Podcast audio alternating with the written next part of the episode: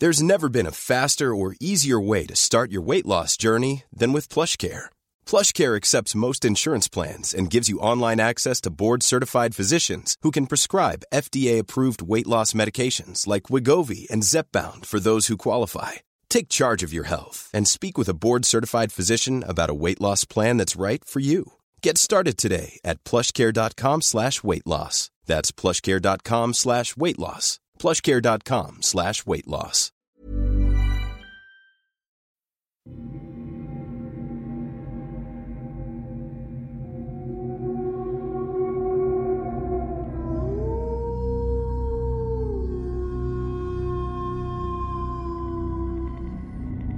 Nilalang sa kutse-kutsehan.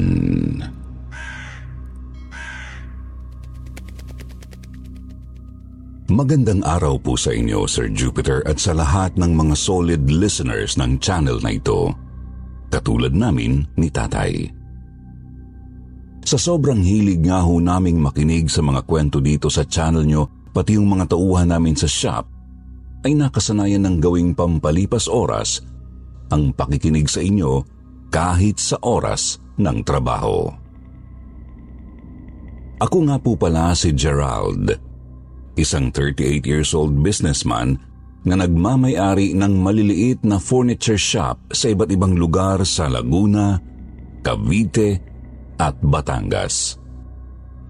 At alam niyo, Sir Jupiter, ang kwentong ibabahagi ko sa inyo ay mayroong malaking parteng ginampanan sa negosyo namin ito ng aking tatay Edgar, pati na rin sa buhay na mayroon kami ngayon.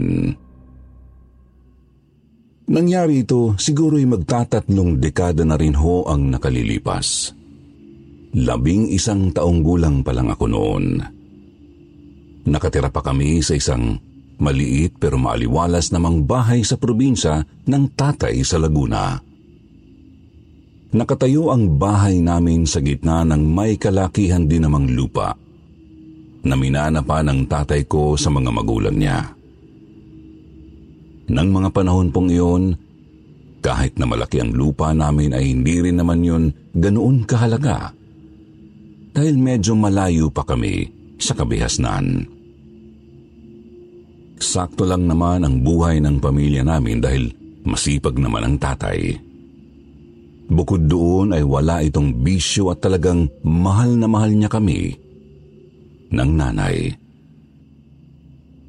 Ang problema lang talaga, hindi masaya ang nanay ko sa ganun lang. Bata pa lang po ako ay iba na talaga ang ugali ng nanay. Ambisyosa ito at may pagkaingitera sa buhay ng iba.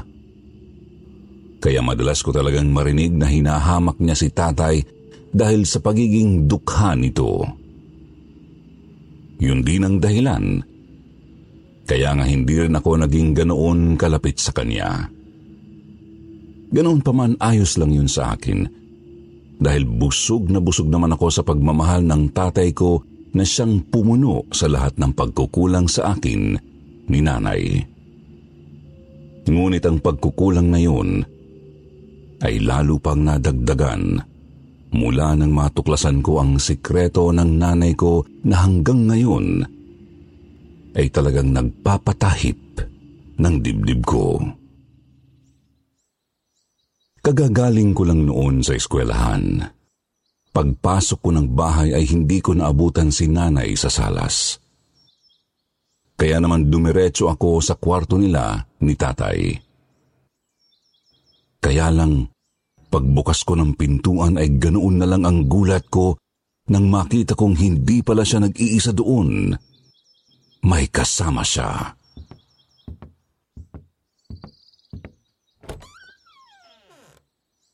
Nanay, bakit po nandito si Tio Obit sa kwarto niyo ni tatay?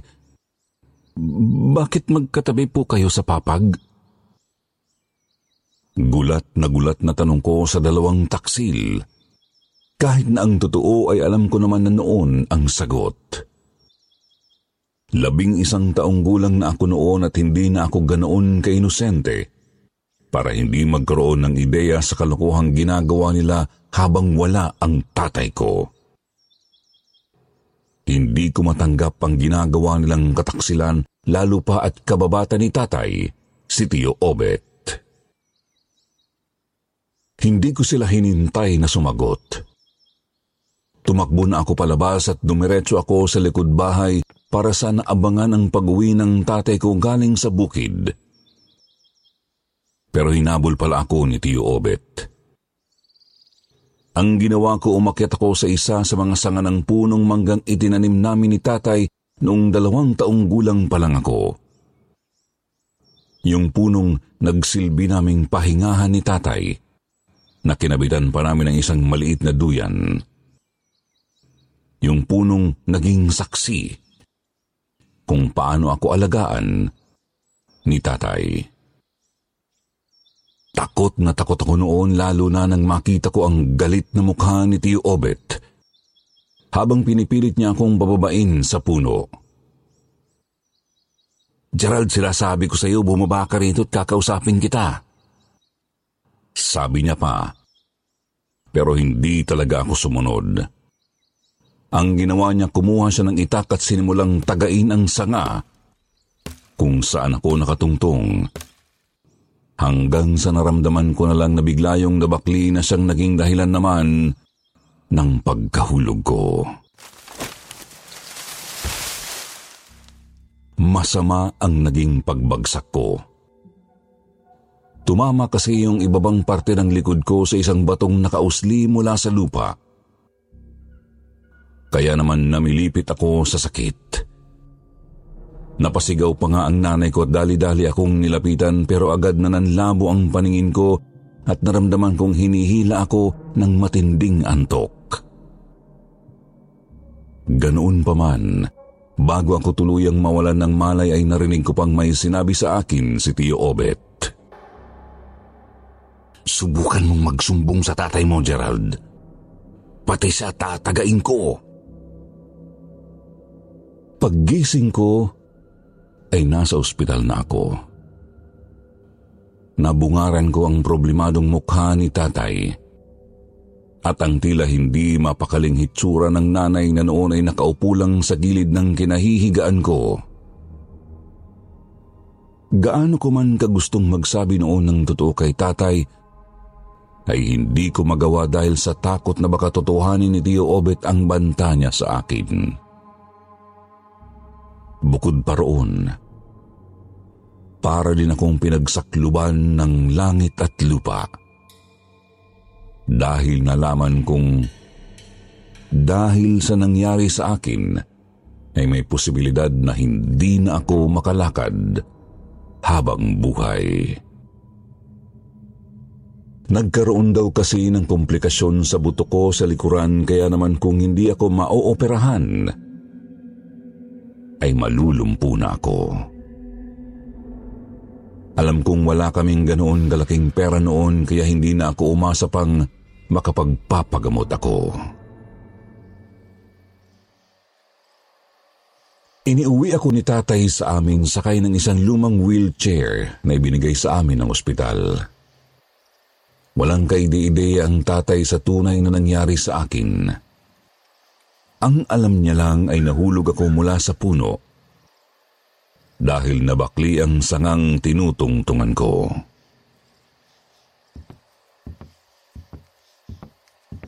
Susan, anong ginawa niyo dyan sa puno? Napasigaw si tatay nang maabutan naming nakataob na ang punong mangga sa likod bahay. Nagulat din ako pero hindi ko nagawang magsalita nang makita kong may hawak na itak si Tio Obet na naroon din kasama ni nanay. Kinakain pa nito ang bunga ng punong mangga kaya nakaramdam ako lalo ng inis. Perwisyo ang punong yan. Malas ang dala niyan sa atin kaya pinagputol ko na kay Obet.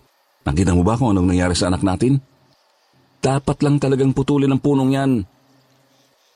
Sagot naman ni nanay kaya hindi na nakasagot noon ang tatay. Pareho kaming nalungkot sa nangyari sa puno. Marami na kaming alaala ni tatay doon Kaya talagang masamang masama ang loob naming dalawa. Idagdag pa ang dinadala kong sikreto tungkol sa relasyon ni nanay at Tio Obet. Pati na rin ang katotohanang hindi na ako makakalakad pa. Kaya simula noon ay naging malungkutin ako at palaging nananahimik sa isang tabi. Pero hindi pumayag si tatay na maging ganoon ako kaya umisip siya ng paraan. Mula doon sa punong mangga na ipinaputol ni nanay kay Tio Obet ay gumawa si tatay ng isang laruang kutse-kutsehan.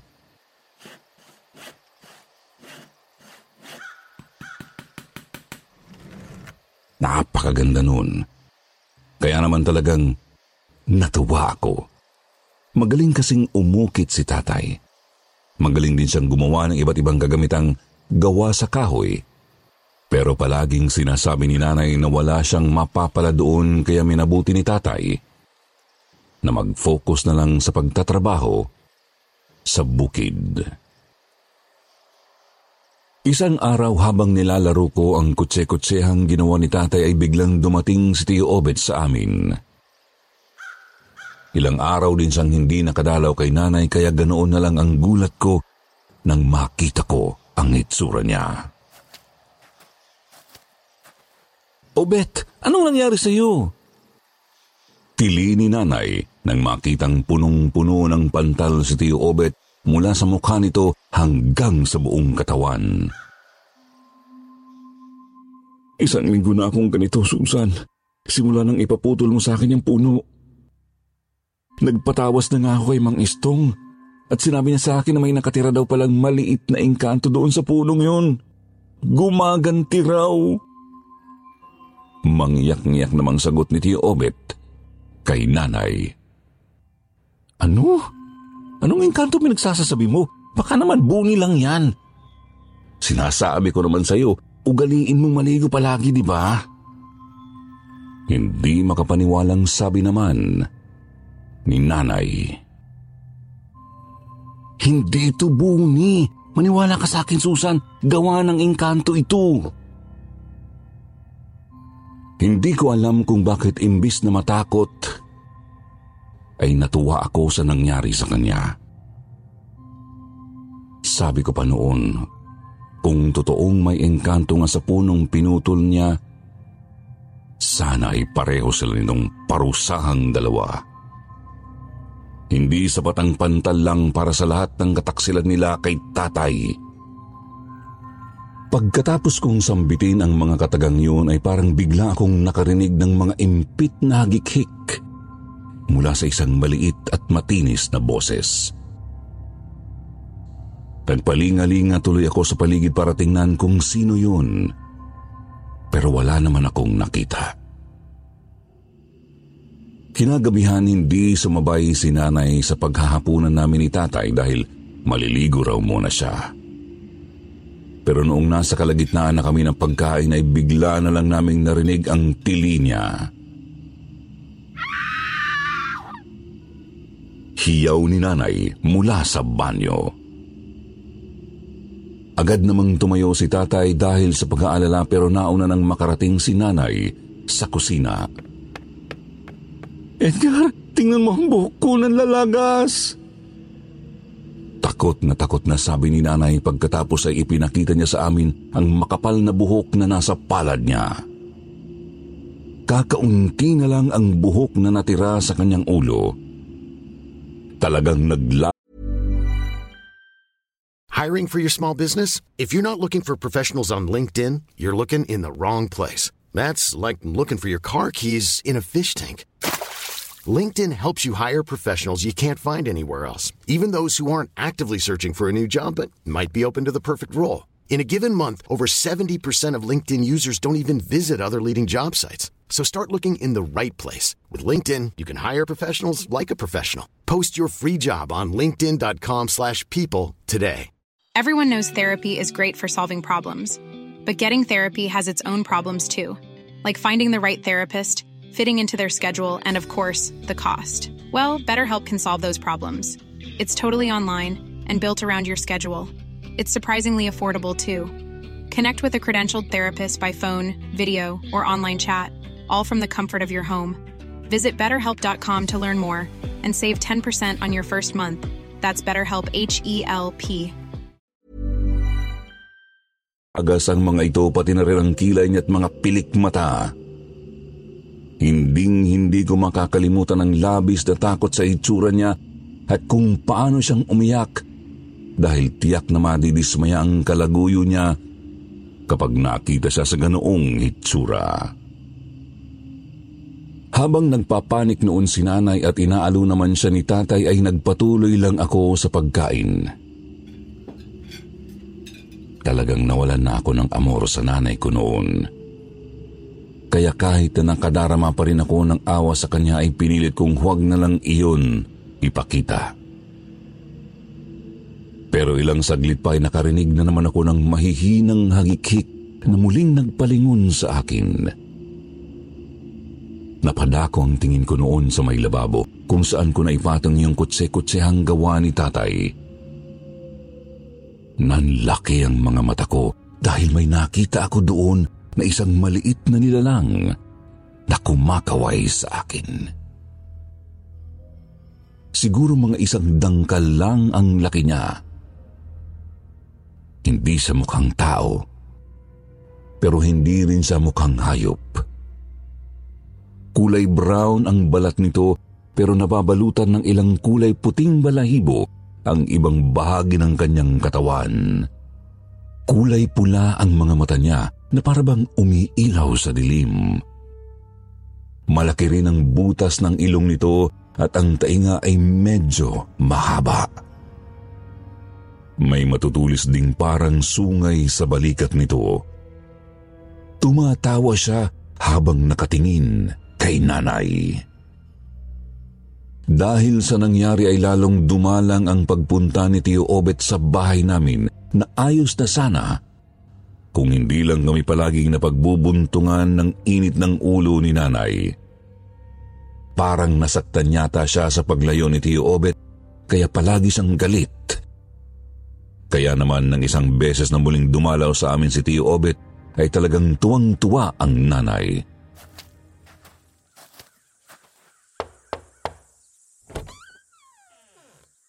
Pasensya ka na, Susan. Hindi ako nakadalaw. Talagang sumama ng ilang linggo ang pakiramdam ko eh. Paliwanag ni Tio Obet. Ayos lang yun, Obet. Ang mahalaga na dito ka na. Sobrang namiss kita. Sagot naman ni nanay na talagang nagpangiwi naman sa akin ng todo. Nang makita ni Tio Obed ang hitsura ko ay agad siyang nagalit. Anong iningiwi-ngiwi mo dyan? Baling niya sa akin habang nakayakap siya sa nanay ko. Hindi tulad noon, nang mga sandaling yun ay hindi na ako nakaramdam pa ng takot kay Tio Obet. Lalo ko pang ang nilakihan ang ngisi ko bago ko siya sinagot. Sino bang hindi matatawa? Pareho na kayong kinakarma sa mga ginagawa niyo. Hindi niyo ba nakikita ang itsura niyong dalawa? Bagay na bagay na kayo ngayon. Isang binubuning kalaguyo at isang taksil na kalbo. Matapang na sabi ko pa na talagang nagpausok sa ilong ng dalawa. Abat ang tapang mong sabihin niya na? Gigil na sabi naman sa akin ni Tio Obet. Umakma pa siyang kukuha noon ng itak para ipanakot sana sa akin.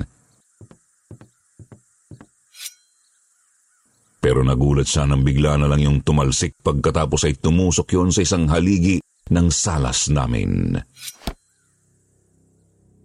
Narinig ko na naman ang impit na hagikik ng maliit na nilang na yon na palagi ko nang nakikita sa loob ng laruang kutse-kutsehan ko.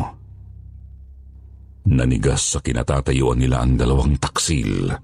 Parang hindi sila makapaniwala sa nangyari. Pero maya-maya pa ay unti-unting napahiyaw si Tio Obet dahil bigla na lang lumobo at lumaki yung mga pantal niya lalo na yung nasa mukha.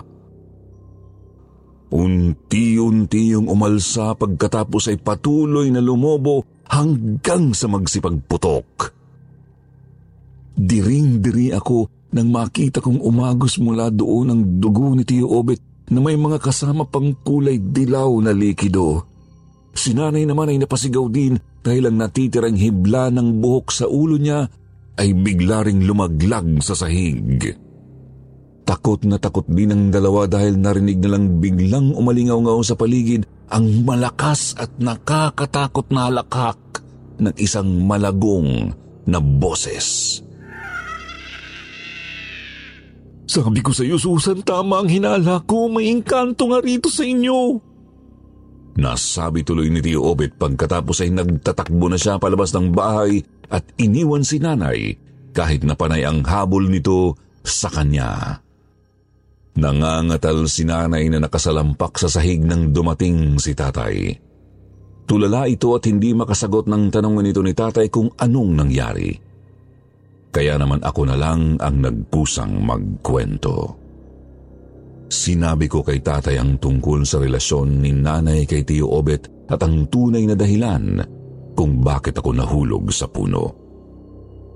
Sinabi ko rin sa kanya na may nakikita akong maliit na nilalang na naroon sa kutse-kutsehan at ito ang nagpaparusa kina nanay at Tio Obet. Sa galit ni tatay ay nagawa niyang palayasin si nanay. Hindi naman na ito umalma pa at sa katunayan ay dumiretso agad ito kay Tio Obet. Akala yata ni nanay ay tatanggapin siya ni Tio Obet pero nabalitaan na lang namin na umalis na pala si Tio Obet at nagpakalayo-layo na lang sa ibang lugar. Tutal ay wala na rin pakinabang si nanay sa kanya dahil hindi na rin naman niya makukuha ang lupa ni tatay na siyang dahilan pala kung bakit niya inakit si nanay. Pinag-iinteresan kasi ni Tio Obet ang lupa ni tatay dahil alam niyang lalaki pa ang halaga nito lalo pat magkakaroon na noon ng highway sa malapit sa amin. Hindi talaga nito totoong mahal si nanay. Mabuti na lang talaga at hindi naman kasal ang mga magulang ko kaya walang naging problema sa paghihiwalay nila. Bumalik na lang si nanay sa mga kamag-anak niya at hindi na nagpakita pa sa amin kahit kailan. Hindi naging madali ang lahat para sa amin ni tatay. Pero unti-unti rin naman naming nakayanan. Dahil wala na si nanay at dadalawa na lang kami ni tatay sa buhay, ay nakaipon siya ng pangkapital sa negosyo, kaya nagkaroon kami ng bigasan sa bayan. Pakiramdam ko ay tinutulungan din kami ng engkanto sa loob ng kutse-kutsehan ko, kaya naging mabilis ang paglago ng bigasan namin. Dahil doon ay nakapagtapos ako ng pag-aaral hanggang sa mapagdesisyonan kong magtayo naman ng isang bagong negosyo may kinalaman sa talento ng tatay ko. Ang paggawa ng mga furnitures gamit ang kahoy. Nagpatayo ako ng furniture shop kung saan ako at si tatay mismo ang nagdidisenyo ng mga ibebenta naming gamit. Kahit ang negosyong yun ay sinwerte rin. Kaya ilang taon lang ang nakalipas ay nakapagpatayo na kami ng iba't iba pang branch. Nagkaroon na rin kasi kami ng mga kliyenteng talagang mayayaman at maimpluensya, kaya lalong nag-boom ang aming furniture shop. Hindi ko na po sasabihin pa kung ano ang pangalan ng furniture shop namin ni tatay. For privacy purposes na rin po. May sarili na rin kasi akong pamilya at hindi alam ng asawa ko ang tungkol dito. Pero hanggang ngayon ay kasakasama pa rin namin ang kutse-kusehang ginawa ni tatay noon para sa akin gamit ang punong mangga na kami mismo ang nagtanim. Kung tatanungin niyo po kung naroon pa rin ang engkantong tumulong sa amin noon ay, Opo, kasama pa rin namin siya sa buhay namin. Bangamat hindi ko na siya nakikita pa simula nang tumungtong ako sa edad na 18. Pero yung anak kong 5 years old, madalas sabihin sa akin na may nakasakay daw sa kutse-kutsehan. kumakaway daw sa kanya. Kahit minsan ay nakadarama pa rin ako ng takot. Ngayon ay sigurado naman akong hindi kami sasaktan ng nilalang na yun kung hindi rin kami gagawa ng masama laban sa kanya. Kaya nga iniiwasan kong mapaglaruan ng mga anak ko yung kutse-kutsehan. Nakadisplay ito sa isang mataas na lugar na siguradong hindi nila maaabot. Hindi ko rin kasi ito magawang itapon o ipamigay sa iba dahil kahit papaano ay malaki ang naitulong nito sa amin ni tatay. Alam kong siya ang nagdala ng swerte sa buhay namin at malaki ang tinatanaw kong utang na loob sa kanya. Si tatay ho ay malakas pa rin naman hanggang ngayon. Sa katunayan, minsan ay dumadalaw pa rin siya sa shop. Nakapag-asawa hong muli si tatay pero hindi na sila nagkaroon pa ng anak. Ayos lang naman sa akin dahil naging mabuti sa akin si Tita Gina. Parang ang mas naging nanay pa siya sa akin kaysa sa tunay kong ina. Kaya naman, kahit ang mga anak ko ay malapit din sa kanya. Pero hanggang ngayon ho, Sir Jupiter, napapatanong pa rin talaga ako kung totoo ba ang mga nangyari sa amin. Para kasing panaginip lang kung iisipin. Gusto ko hong malaman kung may iba pa bang mga taong nakaranas na magkaroon ng bantay tulad ng nilalang na nakatira doon sa kahoy na kutsi-kutsihan ko. O di kaya'y yung nakaranas lang na tulungan sila ng isang hindi nakikitang entity. Sa kapwa ko mga listeners, pwede ho kayong mag-comment kung nakaranas na kayo ng ganito. Naniniwala ba kayo sa bantay? Naniniwala ba kayo na pwede talaga nating maging kaibigan ang mga engkanto o maligno? Aabangan ko ho ang mga comment ninyo. Marami hong salamat sa pakikinig sa aking kwento. Hanggang dito na lamang po muna.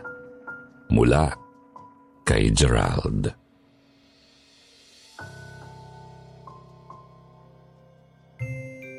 At mga kaibigan at mga sugi, shout out muna tayo ngayon kay Vic Enciso, Jenny Peru, Team T.S. Pard, Stephen Curry, That Girl Ann, Simply Ann, It's Me, Charin, Daryl Pino, Marisol Aranyas, Bobby Ong Sueco, kay JR, shout out din Sharky Diaz 29, Marie Bella, Camille Montorio, Miss Kai, Hi kay Teresita Aguilar, Codesa ng Norte, Jovita de los Reyes, Hi kay Jane, Mr. Coles, Zenzen Yu Komaki, Honrade Eve. Hello Jen, Rika Layos, Clea Kinari, Richelle Masarap, Mark De La Cruz. Shout out din siyempre kay Ann Watermelon, Sonia Watanabe, Chris Cross, Lawrence Guapo, at kay Arnie Arnie Agasite. Maraming salamat po sa inyong suporta at palaging pakikinig.